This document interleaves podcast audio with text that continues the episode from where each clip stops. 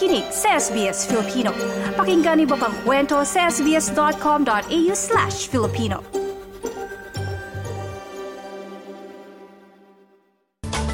Sa ulo ng mga balita ngayong umaga,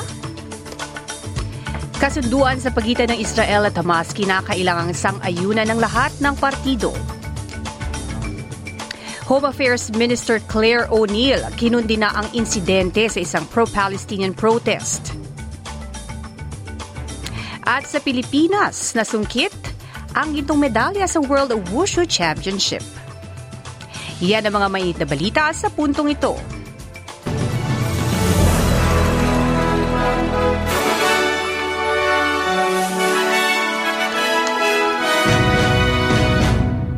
Sa detalye ng mga balita, nakalatag na ang isang kasunduan ayon kay United States National Security Council spokesman John Kirby upang mapalaya mga hostage, ngunit kinakailangan nito ang pag-aproba ng Israel at Hamas. Sinimula ng Israel, Estados Unidos at Qatar ang negosasyon sa pagpapalaya ng mga hostage kasabay ng isang pansamantalang ceasefire sa Gaza at uh, ang pagpapapasok ng mga mas o ng mas maraming humanitarian aid.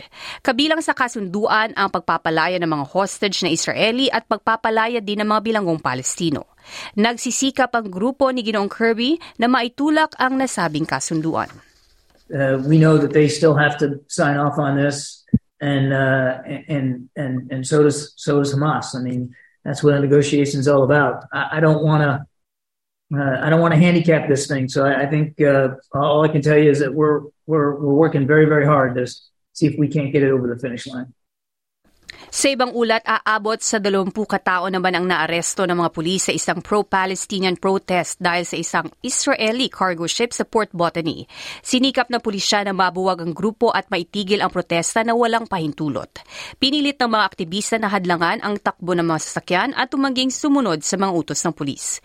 Nakasuha ng failure to comply with move on direction at damage to a major facility ang mga taga-protesta. Sa panayam sa Channel 9, kinundi na ni Home Affairs Minister Claire O'Neill ang insidente.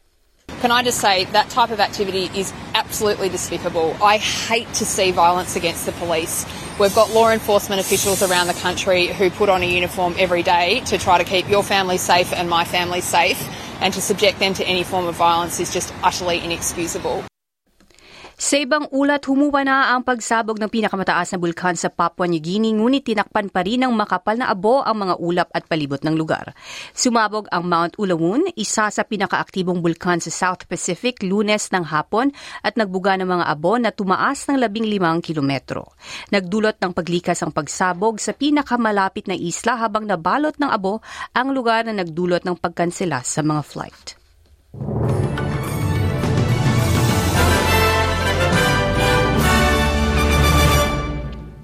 Sa ibang ulat, smashing key targets, ito ang sinabi ni Punong Minister Anthony Albanese at aniya, isa sa mga matagumpay niyang nagawa ay ang pag taas ng sahod. Sinabi din ng punong ministro na ang halaga ng pamumuhay ay isa din sa mga pinakamalaking prioridad ng kanyang pamalaan.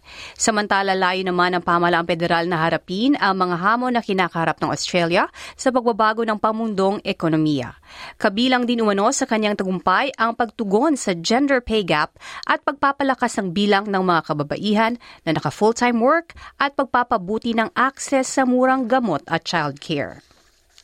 Sa ibang ulat, may mga pagbabago naman sa batas ng online safety kung saan kailangan konsiderahin ng mga internet platform ang kapakanan ng mga kabataan sa pagdisenyo nila ng kanilang mga serbisyo. Sa ilalim ng bagong panukala, kailangan na din nilang alisin ang mga hindi naaayon sa batas na material na nilikha sa pamamagitan ng AI o Artificial Intelligence. Kabilang na dito ang pagsigurado na ang mga bawal na material habang gamit ang internet. At gayon din ang paglabas ng mga hakbang hakbang upang madetect ang mga hate speech. Ang mga pagbabago ay nakatakdang i-anunsyo ng Communications Minister Michelle Rowland ngayong araw.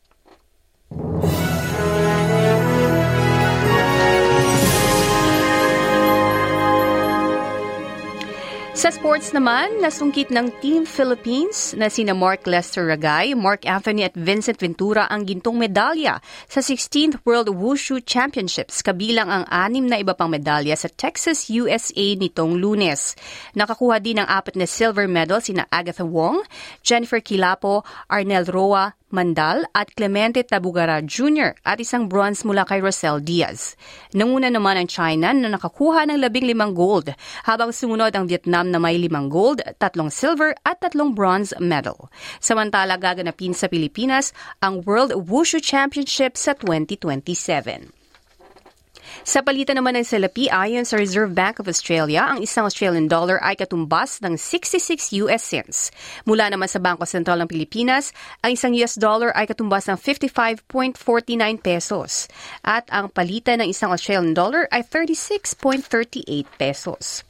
Sa lagay naman ng panahon, ngayong Miyerkules sa Perth maaraw at 39, Adelaide kadalasan maaraw at 24, Melbourne bagyang maulap at 20, Hobart bagyang maulap at 21, Canberra uulan at 27, Sydney kadalasan maaraw at 25, sa Brisbane naman uulan at 27, ganun din sa Darwin at 35. Yan ang mga mainit na balita sa oras na ito. Ako si Claudette Centeno.